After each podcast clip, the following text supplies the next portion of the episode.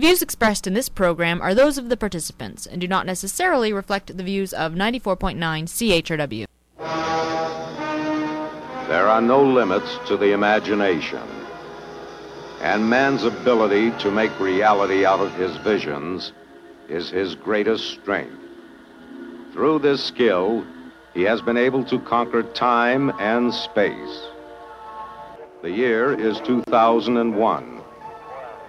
Life has changed now. The planet Earth is no longer racked by wars and threats of annihilation. Man has learned to live with himself. The United Nations is the sole governing body of the world, and the great hunger now is for knowledge.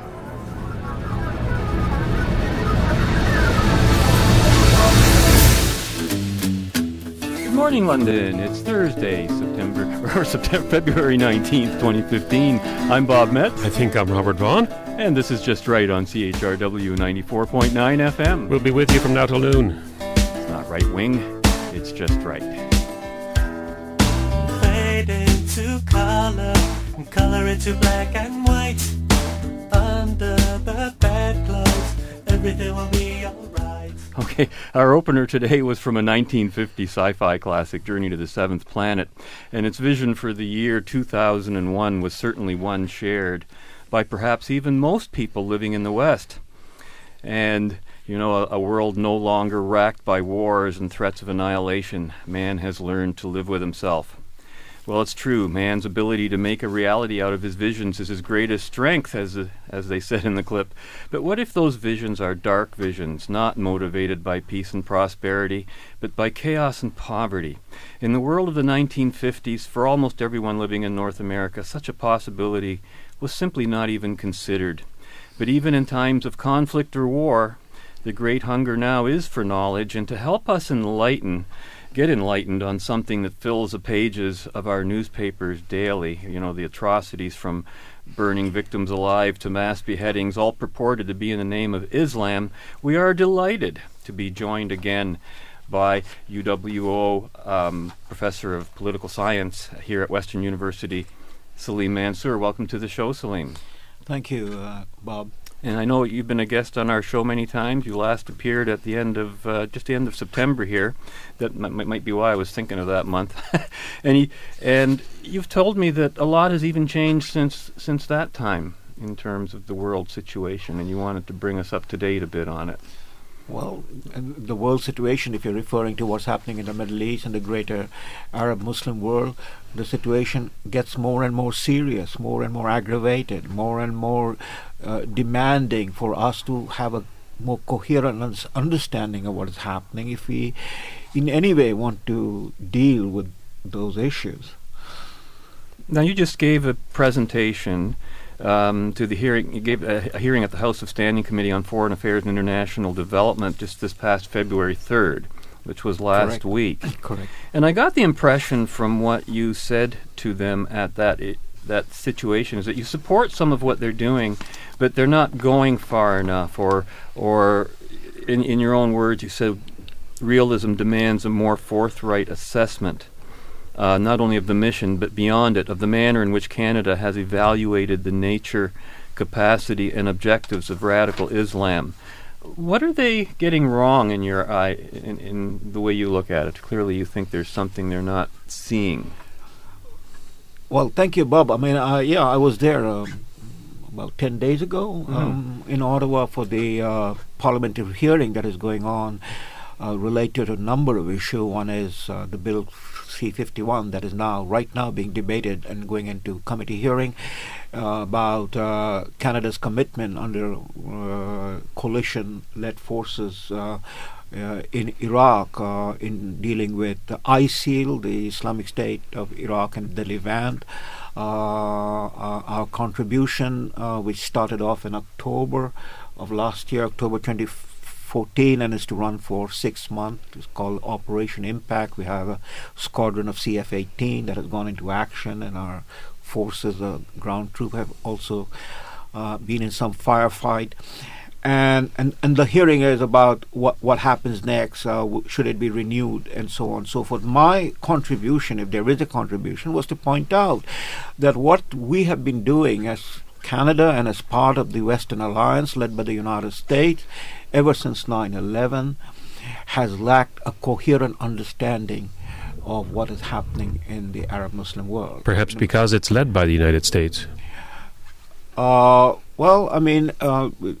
The problem is all around. I mean, the United States went into action after 9/11, again, in response to a very narrowly defined issue, as President Bush at that time said, war on terrorism. I think my comment is more directed at the fact that Obama, as a president, has been dismal in his assessment of what's going on over there, refusing to name the combatants as being Muslim, fighting in the name of what they consider to be Islam.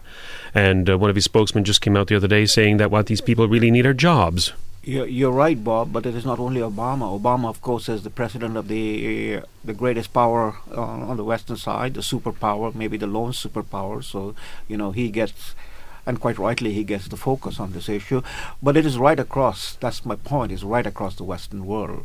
There's no prime minister or no president or no government has come out clearly and stated this problem is directly related with certain issues that are happening of a historic nature in the Arab Muslim world. Nobody has said that. Nobody is wanting to talk about it. But that's precisely what I would mean, that there is no coherent understanding. This is a grand historical transition or transformation taking place in the Middle East,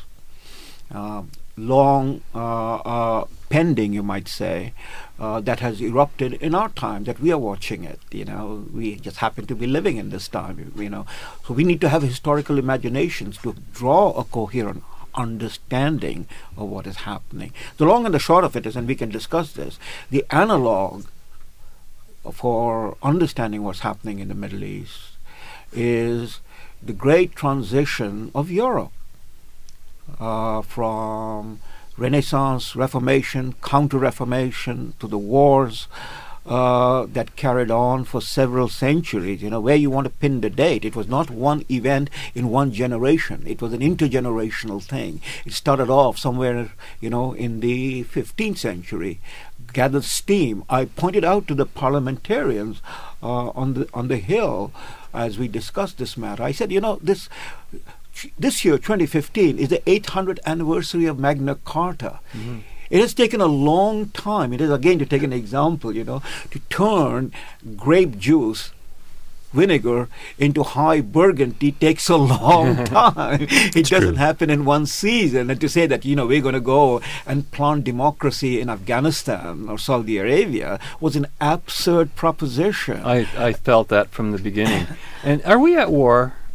Canada. Would you say we're at war? Because I find it odd that they're even holding parliamentary hearings on a subject like this.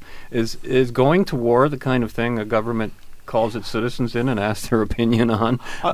I wish, Bob, what the two of you do, mm-hmm. You invite me as a guest, and I'm really privileged to be a guest, but let me take a moment for your audience. What the two of you do out of this program is the sort of discussion that should happen across the country in a far bigger format of the sort of discussion of historical and philosophical and cultural nature to understand we are. Not only on this issue, but on many other issues, and we are lacking that. You see, we are not at war.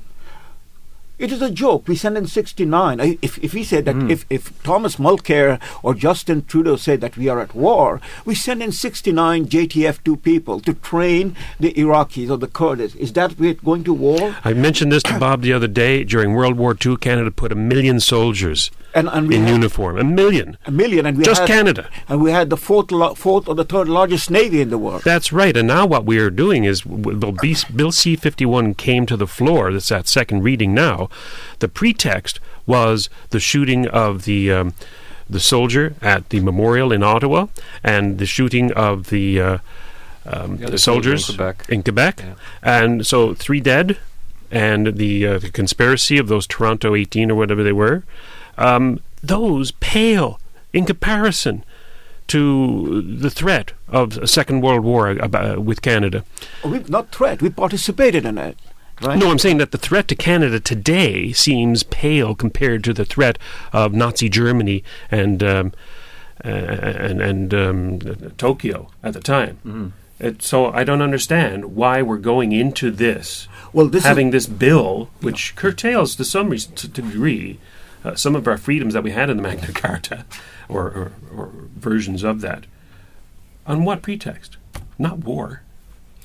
Well, this is a different type of war. I mean, you know, we are always captivated by the images of the previous engagement that is going on. We you know, it is as it is said about the military, about the generals, that they're always fighting the last war.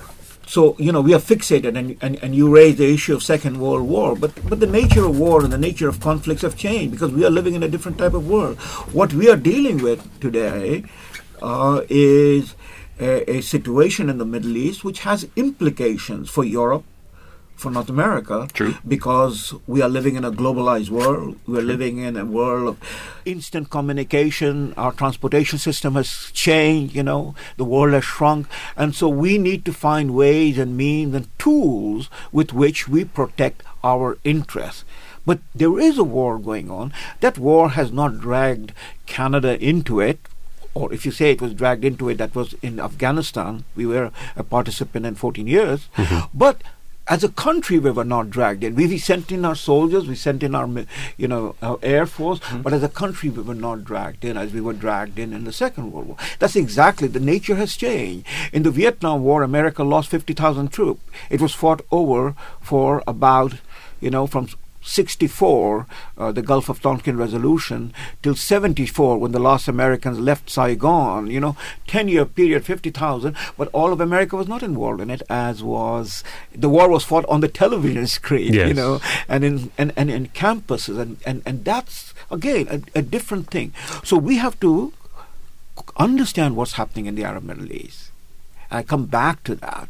And I come back to that because we need to have a response that is not only proportionate and adequate and rational, that explains the problem for them and for us. And that's where I raised the question in the parliament that, you know, 800th anniversary of Magna Carta, in 2 years' time, when we celebrate the 150th anniversary of Canada's independence, we will be marking also the 500th anniversary of Martin Luther pinning the 95 Theses in the church at Wittenberg, which, if you want to date it, was one aspect that triggered the several century-long Reformation, Counter-Reformation war, you know, through revolutions, through French Revolution, through guillotines, through terror, you know, all the way up to maybe, you know, the 20th century, the World War I that, you know, brought about a disaster.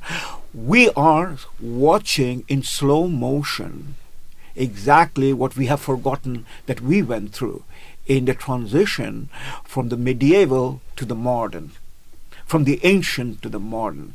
It was a war and a transition which was not only people and armies engaging, but ideas, theology, theological debates, you know, and a complete transformation of what was Christendom in the period before 1500, which was Holy Roman Empire, the power of the Vatican, to after the end of the thing, a secular, modern, liberal West. That's what we're going through it. And so how do we deal with that? My argument is we cannot send in, you know, one squadron of planes and 69 soldiers. We have to take a page from, as I pointed out, at the end of the Second World War, when we realized we were confronting, when Churchill came to Fulton, Missouri in 1946 and said, an iron curtain has descended from the Baltics to the Balkans, you know, we were confronting the mass armies of the Soviet Union at the heart of Europe and a global ideology that is Bolshevism threatening around the world. George Kennan produced the theory of containment, or the policy of containment, which was adopted by the Truman administration in 1946-47, and for the next 50 years, Republicans and Democrats and the Western Alliance stood behind that policy. It may have had leakage here, leakage there, debates there, but the architecture of containment was there to tame the Soviet Union and the communist expansion till it collapsed, and it collapsed. We need to have a similar containment policy, that the Arab Muslim world is going through this transition. You go through the transition, we will not be affected by it. We need to withdraw. We need to build a wall between us, the metaphorical wall, and then let them fight it out, because this is the historical fight that is taking place. Are you saying that we shouldn't be over there with our JDF forces? I don't think we can do anything about it. What are we doing with 69 people there and a CF-18? And take Bob, Robert, from 9/11. We had a regime change in Iraq. We went in and had a regime change in Afghanistan. In effect, we turned the apple cart of those regime, and we expended blood and treasure. Did we contain the problem? No, the problem has grown even bigger. There was no Al Qaeda and ISIS on the ground as a nutshell of a state. Today there is. ISIS is a state in formation. It has spread its arms right across North Africa. It is threatening Europe. Well, that seems to speak to the argument that it's not containable. Maybe we can't just simply put a wall up between us, especially in the day of the internet, when the information's flowing all over the place, and now we're having homegrown terrorism and issues of that nature. I want to take this up with you further. We're going to take our first quick break, and we'll be back in 2 minutes to carry on this conversation right after this.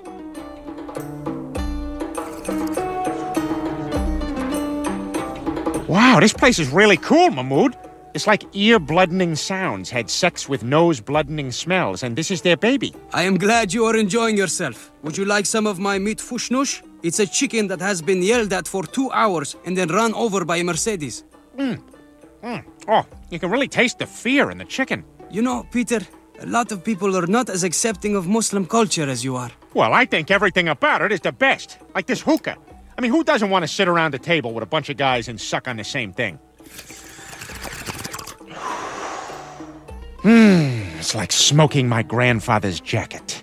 Man, I wish I could stay here all night, Mahmoud, but I'm supposed to pick up the dry cleaner before it closes. I killed a mouse with my tie. Nonsense. I'll have my wife pick it up for you. What? She'd do that? Oh, absolutely. I need you to run an errand for my friend Peter. Of course. Anything for you, husband. It was amazing. She just listened to everything you said. Of course she listened. In Muslim culture, wives are much more obedient. No way, that's awesome! So wait, let me get this straight. Sweet hat, obedient wife, and I get to shout, Admiral Akbar! When I do stuff, you, sir, have got yourself a Muslim.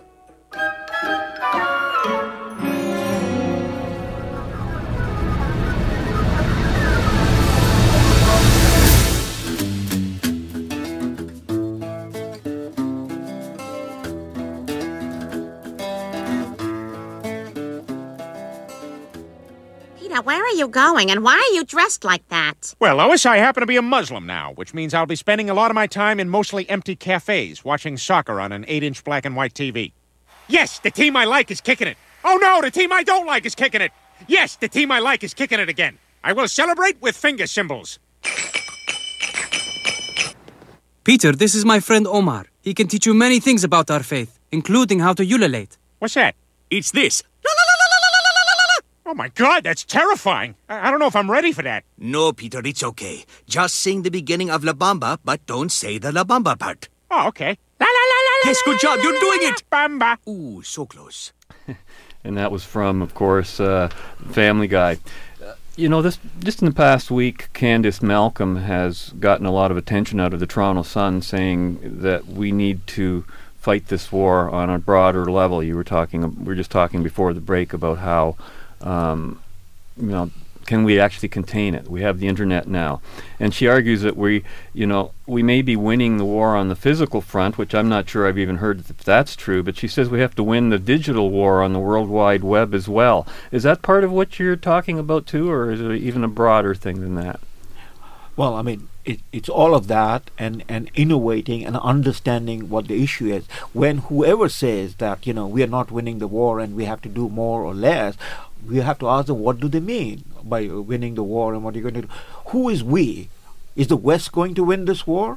My point is, it is not West is going to win this war. This war will be fought by the Muslims, by the Arabs, between different groups of people with different theocratic conviction, one side wanting to take their understanding of reform back to the 7th century, the other side wanting to come to terms with modernity and everything in between. And this is the historic fight. The Chinese civilization or the Indian civilization or the Islamic civilization that were the proximate, the civilization at the time of Europe, were not intervening in Europe from the English Channel to the, Ural Mountains. The Europeans were engaged in this 500-year struggle. It was for the Europeans to settle it. That is for the Christendom to settle it. No Muslims or the Indians or the Chinese could have gone and said, this is going to be your theology of understanding, whether Mary is mother of God or whether, Jesus is son of God, and so on and so forth. It is not for the President of the United States or the Prime Minister of Canada or for the Canadian people to go and tell the Muslims in Pakistan, in Afghanistan, in Saudi Arabia how to read and understand the Quran. This is their fight. I think that's what is missing in this argument. So what we have to do is the containment is that conflict remain in that part of the world and doesn't spill over to our part of the world as happened on 9/11. Now, Obama did exactly what you said that nobody should be doing. Because just yesterday he came out and said that these people do not represent Islam. These people, we don't identify them as Muslims. We identify them simply as terrorists. And yet they are followed by millions who actually agree that this is the correct interpretation of the Quran and this is Islam. And they are all Muslims. And exactly that's the point, Bob. Martin Luther's was his correct interpretation of the Bible that went back to the pre-Vatican understanding of the Bible. And the people who fought for the Catholic Church, theirs was the critical understanding that Revelation has to be understood through the Vatican. Who are we, whether it's Obama or Harper or you, Bob, or Robert or me, sitting here in London to tell whose is the correct interpretation? This is the historical battle that will be fought out. I don't even see it about being about religion. I see it about being governance. And whether these religions are or are not compatible with good governance is the real issue. And as long as people, have beliefs that when applied to the real world of governance constantly end up in chaos and death and destruction. And that's, Bob, exactly the problem. I don't see religion per se. But you don't see it because you look at it through your lens and you're looking at 2015 and say this is a natural condition of good governance in Canada and it should be there in Saudi Arabia and Afghanistan. It is your lens. But 2015 has been arrived at through a century-long struggle. I reminded yesterday on a CBC debate that, those people who are jumping down on Bill C-51 and saying this is a dreadful fascist move by the government that is taking place and should be thrown, I reminded them only 45 years ago, the very people who are yelling and screaming, their prime minister, one person was killed in Quebec, in Montreal, Pierre Laporte, one person was kidnapped, John Cross, and the government brought down War Measures Act, suspended the Constitution. And then when the Prime Minister was asked what else he will do, he said, just watch me. Yeah. Is Bill C-51 a War Measures Act? You see, we always live and see the thing through our own experiences. Good governance. Let's move out. Where did our good governments come from?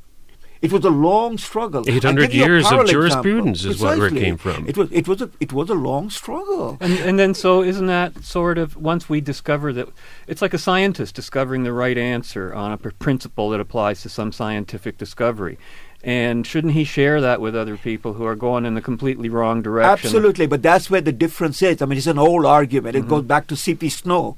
Two cultures. There's the culture of science, and there's the culture that is which is politics, which is history, right? And you can't transmit the one from the other. Once the Arabic numeral was brought into Europe, and zero had been discovered by the Indians and transported through the Arabs to Europe.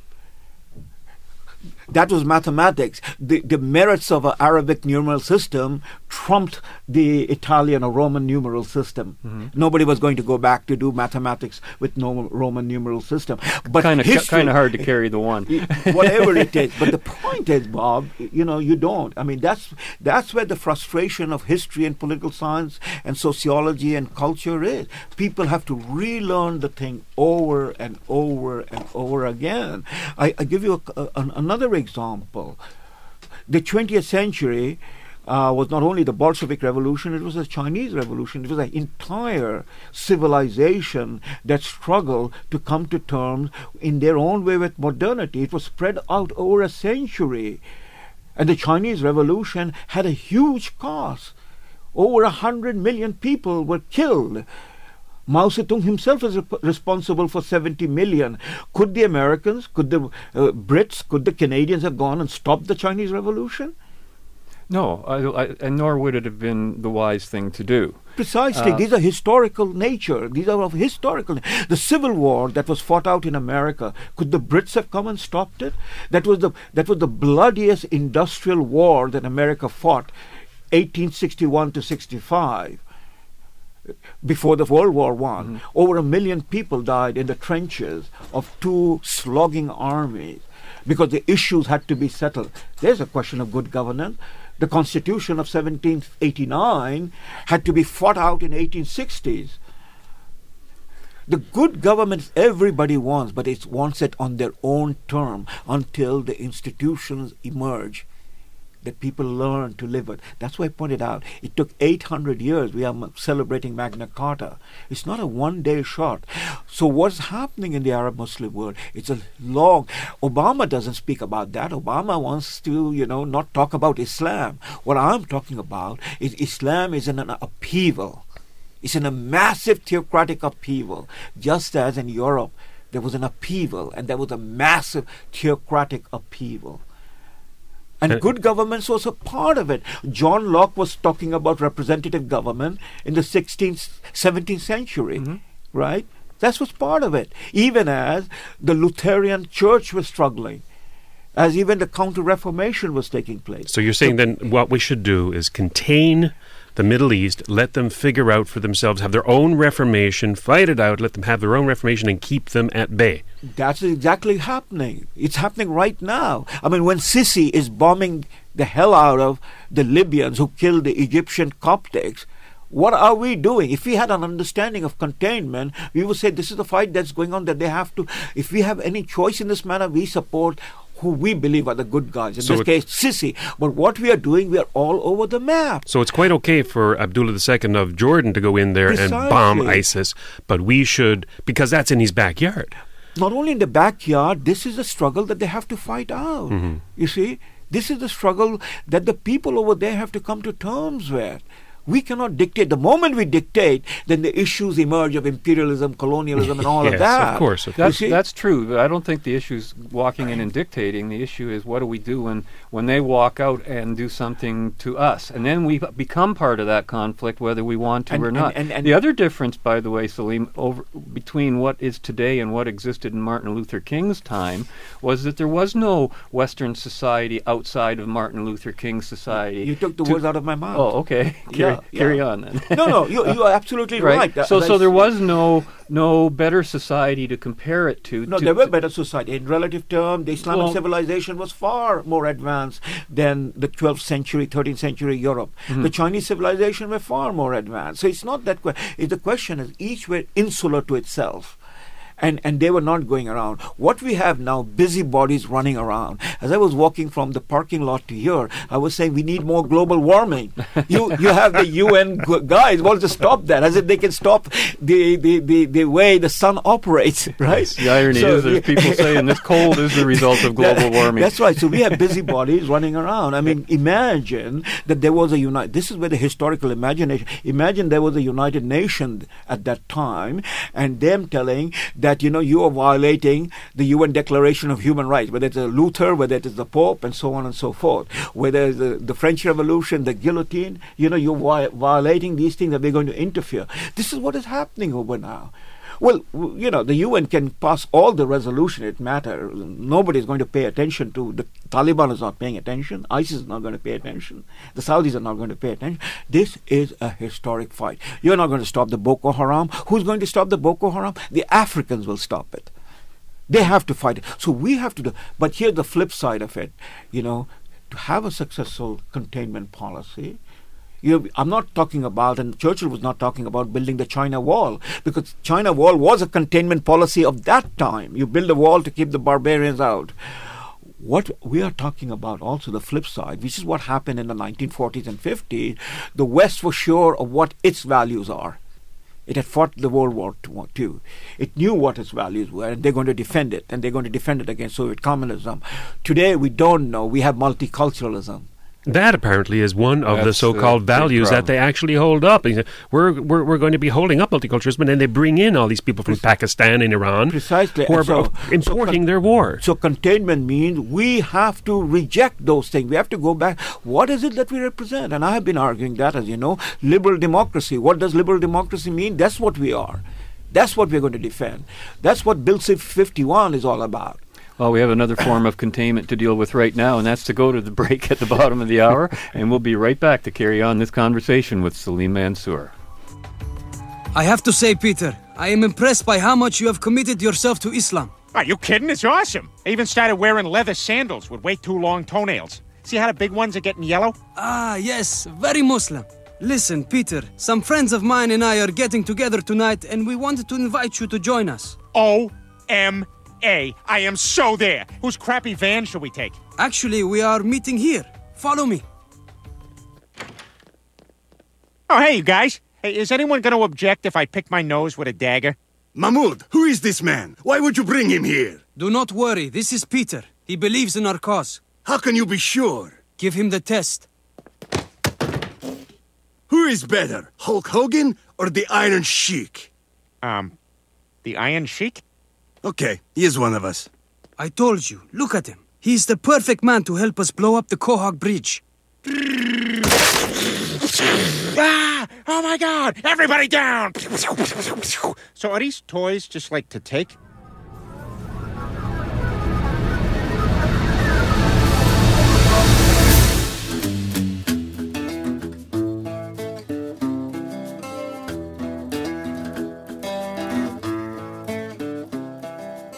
Guys, what football team should I like? Mahmoud says we all need to act like we're fans of American football, so we seem less suspicious. What? What are you talking about? I'm talking about Mahmoud.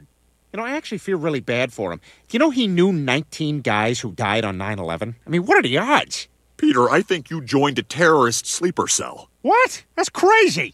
Look, I'm going to call Mahmoud right now on this cell phone he gave me. He'll tell you.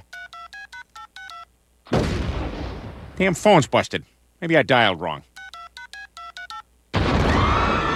Peter, please stop trying to call Mahmoud. This is very serious. Your friends are terrorists. Think about it. They're meeting in secret. They're creating cover stories. Oh, my God, you're right. See, I told you Mahmoud was bad news. Those guys are all bad news. Hang on there, Quagmire. Just because these few guys are terrorists doesn't mean all Muslims are. Every ethnic group has their nut jobs. We have the Unabomber, Timothy McVeigh, and even that fat guy at the Atlanta Olympics who didn't do it, but he looked mean, so we said he did. Joe, you don't get to talk about the regular Olympics. Well, I gotta go down there right now and tell Mahmoud we can't be friends anymore. Wait a minute, Peter. This could actually be an opportunity. You're already in their group. They trust you. If you can find out what they're planning next, we might actually be able to stop an act of terror. You'd be a hero. Well, I could try. You're listening to Just Right on CHRW 94.9 FM. And you can find all our shows on justrightmedia.org. We'd appreciate your feedback. Send it to us at feedback@justrightmedia.org. And please subscribe to us on iTunes. We're in studio with Professor Salim Mansur of University of Western Ontario. We're talking about current situation of ISIS and terrorism in Canada. And Salim, I do have one question I want to ask you. Given the internet, and we talked about that earlier in the show, given the internet and the speed at which people can see the atrocities that people had over at ISIL, ISIS is, whatever you want to call them, the Islamic State, are perpetrating on Christians, on fellow Muslims, on their neighbors, the absolute atrocities of immolating that Jordanian pilot in a cage, readily seen by millions across the world. Is that changing public opinion here in Canada about our multicultural policy, knowing full well that we have Canadians going over there fighting for ISIS, and we have ISIS people coming over here fomenting dissent and recruiting in this country? Are they finally seeing the light here in this country? I believe so, Robert. I think there is a shift taking place. The shift may be slower than some people would want, but it is a shift that is taking place, and there are evidences that we can point to.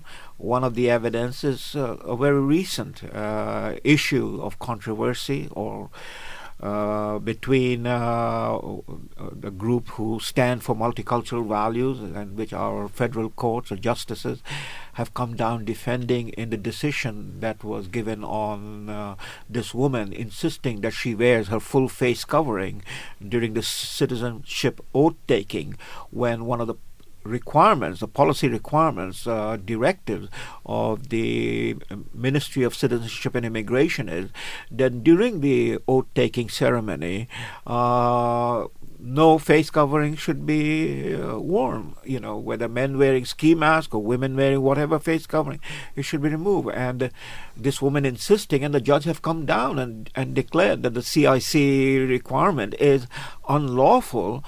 And the response of that, from at least the letter pages that we see, people are writing in that I think somewhere, you know, 4 to 1, the public opinion is against the judgment of the judge of the federal court and against what we see is happening. So there is a pushback. We saw again in Quebec that has been the most, in a sense, embracing of these multicultural values.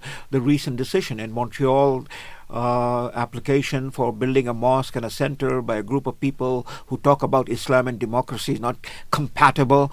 And finally, you know, the city hall and the mayor's office and others came down and rejected it on terms of zoning bylaws and whatever.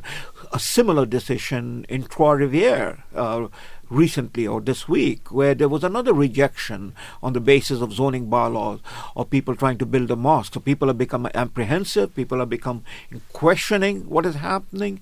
And I think that the public is running on these issues ahead of the politician, that there is a disconnect between the public and the political elite. And ahead of the judiciary. Your press release from Muslims Facing Tomorrow, of which you were a founding member, says the decision by that judge to allow the niqab or the face covering at swearing oath ceremony, quote, "This decision sets precedent for the argument that any imported custom by recently arrived immigrants, which runs counter to Canadian values, such as bigamy, polygamy, female genital mutilation, pedophilia, child marriage, etc., are going to also be protected by this decision that it's okay because it's part of your religion."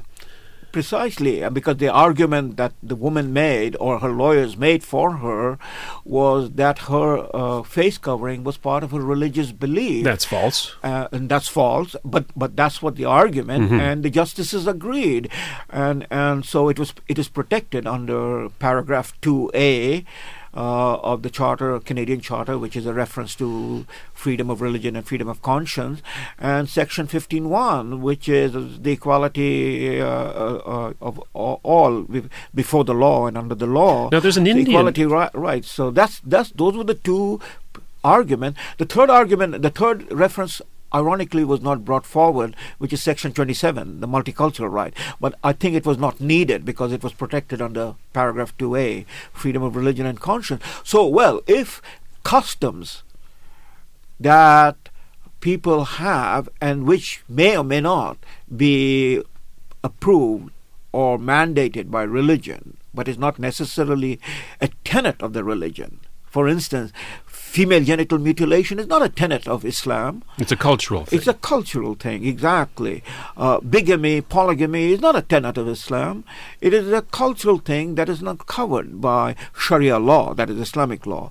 Now, people are pushing Sharia law and Sharia adherence in the Western world, in Canada, in the United States, in Europe.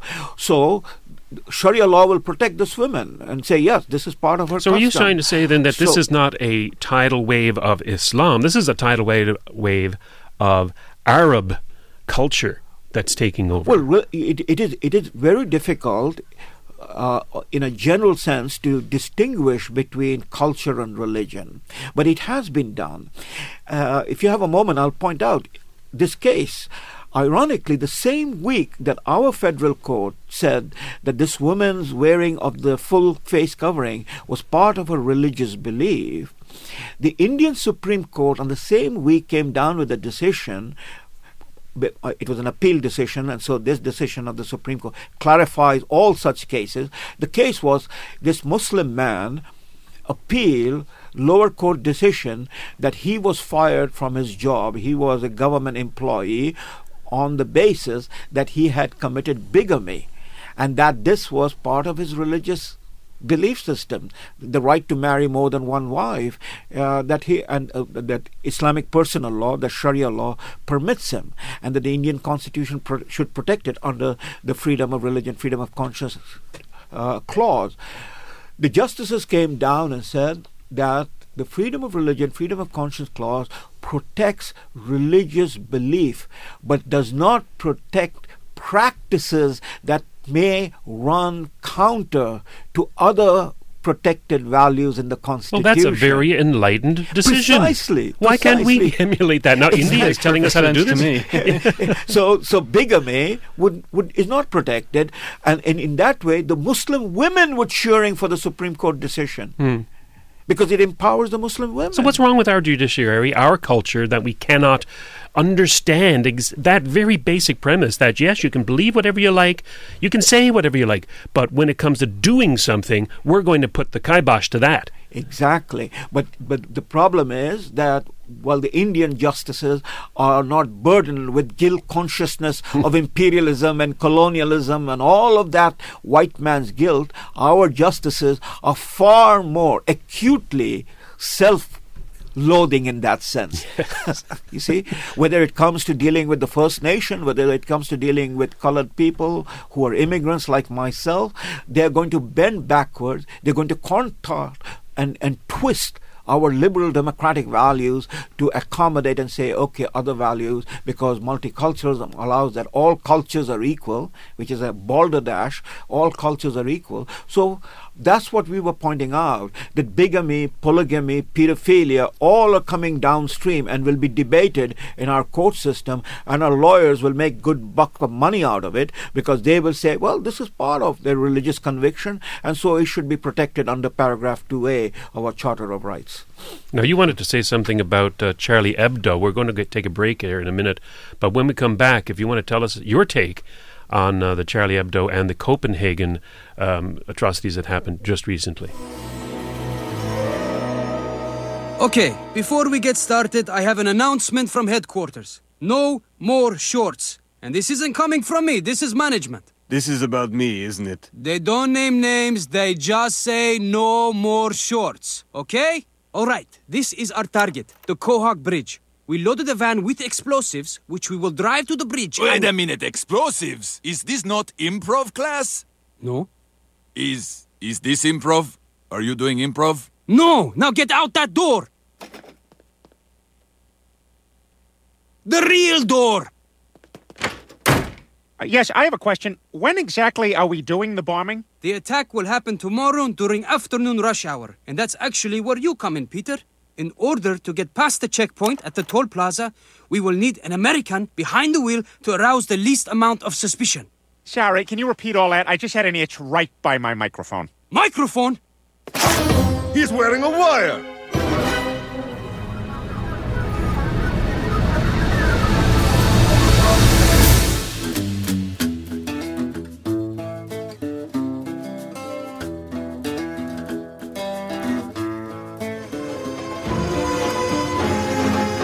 Over up here. Please, Mahmoud, don't do this. It is too late. The job must be done. Look, I know you're mad at our government, but you gotta realize that's only part of America. We're the land of the free and the home of the sunburnt, freckled fat guy. A place where Jenny McCarthy has a role in the debate over childhood vaccinations. A country where you can walk into any IHOP and see black women fighting. And where Ubu is considered a good dog, even though he never sat. We are the proud nation where someone can shoot up their entire workplace with a thing, and then the next day nobody talks about banning that thing. It's the land that lets people on Twitter spell the word there any way they want. And where, if you think you can dance, that assertion will be challenged and evaluated. For we are America. We're back. So, Salim, I understand that you wrote an article recently about the Charlie Hebdo shootings in France. Do you want to tell us about your take on that? Well, a couple of things that I want to highlight here. I mean, the debate will go on. I mean, was this about Islam, you know, and about the people who killed, did the massacre at Charlie Hebdo? They claimed that they had avenged the Prophet. I mean, and so what does the Islamic theology say all about that? That's a debate that will go on, you know, and all Muslims are not agreed upon this. I certainly do not agree upon with the killers or with Ayatollah Khomeini, who started this ball rolling, you know, in 79 or 89 when he gave the fatwa that Salman Rushdie should be killed. So that started the ball rolling. This is nothing new, and number of people were actually killed over Salman Rushdie issue. His translator, his Japanese translators were killed, and so on. But coming to this, I was unaware of that. I didn't even know that. Yeah. But coming to this issue, it's very interesting that 2 days after the massacre, the president of France, Francois Hollande, went on national TV and talked about the issue and how this was a terrible tragedy that had occurred and unacceptable and so on and so forth. But then he said that this has nothing to do with Islam and washed it off. So this was multiculturalism in action. What he didn't say would be the unstated conclusion of the argument of multiculturalism, that these killers who were Algerian, two Algerian brothers, born in Paris, of Algerian immigrants, grown up in Paris, and then, you know, these are the sleeper cells. They went to Yemen, they were recruited by Al Qaeda, and then they came back. So we have sleeper cells in the West. We have fifth columns in the West. And they were triggered by the command from their leaders to go and do an operation of this nature, and they did it. So the multicultural side of it was that this has nothing to do with Islam. And what was unstated is, well, you know, these killers were possibly the product of the long, brutal French colonialism of Algeria. Guilt again. So that. On the other hand, the woman who lost her lover, that is Stéphane Charbonnier, who was the editor of Charlie Hebdo and who used to sign off his cartoon as Charb, she also happens to be an Algerian Muslim woman. That was not known to too many people. I did not know that. Jeanette Bougrab, that's her name, the lover of Stéphane Charbonnier and partner of Stéphane Charbonnier, an Algerian woman, a Muslim woman of background, who, by the way, was a member of UMP, that is the party of Nicolas Sarkozy, that is the right-wing coalition, and had served as a junior minister in Sarkozy's government, Minister of Youth and Employment. And Stéphane Charbonnier, her lover, comes from the left of the French political spectrum. He was, you know, a Marxist. Communist. A communist. So again, you know, a free people, it didn't matter. They were partners in life. She came out and she said that the people who killed Stéphane were barbarians, and that Stéphane represented the ideal of the French Republic, the ideal that was reflected in Voltaire. So here you have an irony. You have the montage of a clash. The killers were Algerian men. The voice that spoke out in terms of reminding what Stéphane represented, the ideal of French Republic, secularism, liberalism, openness, in which, you know, part of it is, again, satire. And that's also part of Western history. And it took an Algerian woman, a Muslim woman, to remind the French about that, not the French president. You see, we're going to have more of these things going on. And so you see, again, we are in a mess. As multiculturalism, we are abandoning our own values, and we cannot, that is the West, to speak out rightly and forthrightly, which is where the disconnect is between the elite in the society, in this case the French president, the French media, and the common people. The common people understood. And I think the common people are waking up that their culture, their values are now under siege as a result of 50 years of multiculturalism or 40 years of multiculturalism. Part of the problem, again, is identifying those values, because the universities in Canada, the United States, and Europe are not doing a good job, in my estimation, of instilling in students what exactly are the values of Western society. You know, what the positive nature of this society, and I think they're feeding into the Islamic hordes, to use another word, the Mongols, the barbarians. They're feeding into that because of this guilt, and this guilt is being inculcated in all of the students in the universities here. How you live and work in this university, Salim? Don't you feel that? Yeah, absolutely. I mean, we have distorted the meaning of being a liberal. Mm-hmm. To be a liberal, in the classical sense, was to defend reason and to defend the individual. They are more progressives than liberals. Yeah, it's a better word. That's right, because liberalism has been hijacked by Marxian thinking. So we've gone back to collective, we have gone back to class, we've gone back to culture. The individual seeks to liberate himself or herself from the collective values on the basis of her understanding, her rights. Rights are individual. So here you have the case. The federal court judge came down, not distinguishing between religion and custom, giving her the blank check that we are protecting religion, that is the collective in this case, which was not true.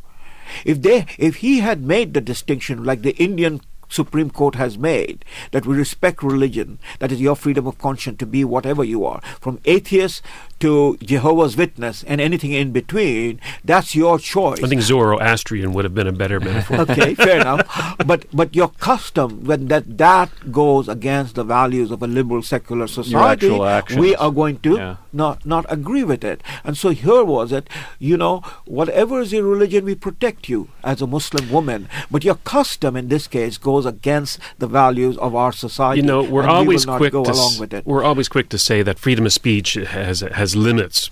The left, the progressives, are always out there saying that freedom of speech has limits, and yet we don't see the limits on freedom of religion. By the way, I don't buy in the argument that freedom of speech has limits, except reality and libel and things like that. But with freedom of religion, it's not a right; it's a freedom to believe and to think, not to do harm to others. Precisely, that's not the distinction. Fraudulent. There's the distinction between custom and religious belief. The Islamic religious belief is simply about monotheism, the belief in one God, and everything else are customary things that has been overlaid, and which is what happens.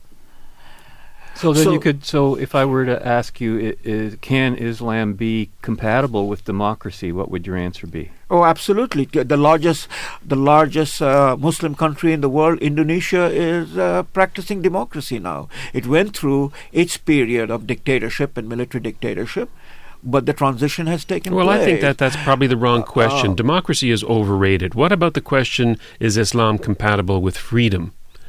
Islam is completely with capitalism. It is completely compatible in the theological sense. People have to put those institutions in place. You know, the Sermon on the Mount is completely compatible with individual rights and individual freedom. But for 2,000 years, the followers of the Sermon on the Mount mounted a massive assault on the Jews.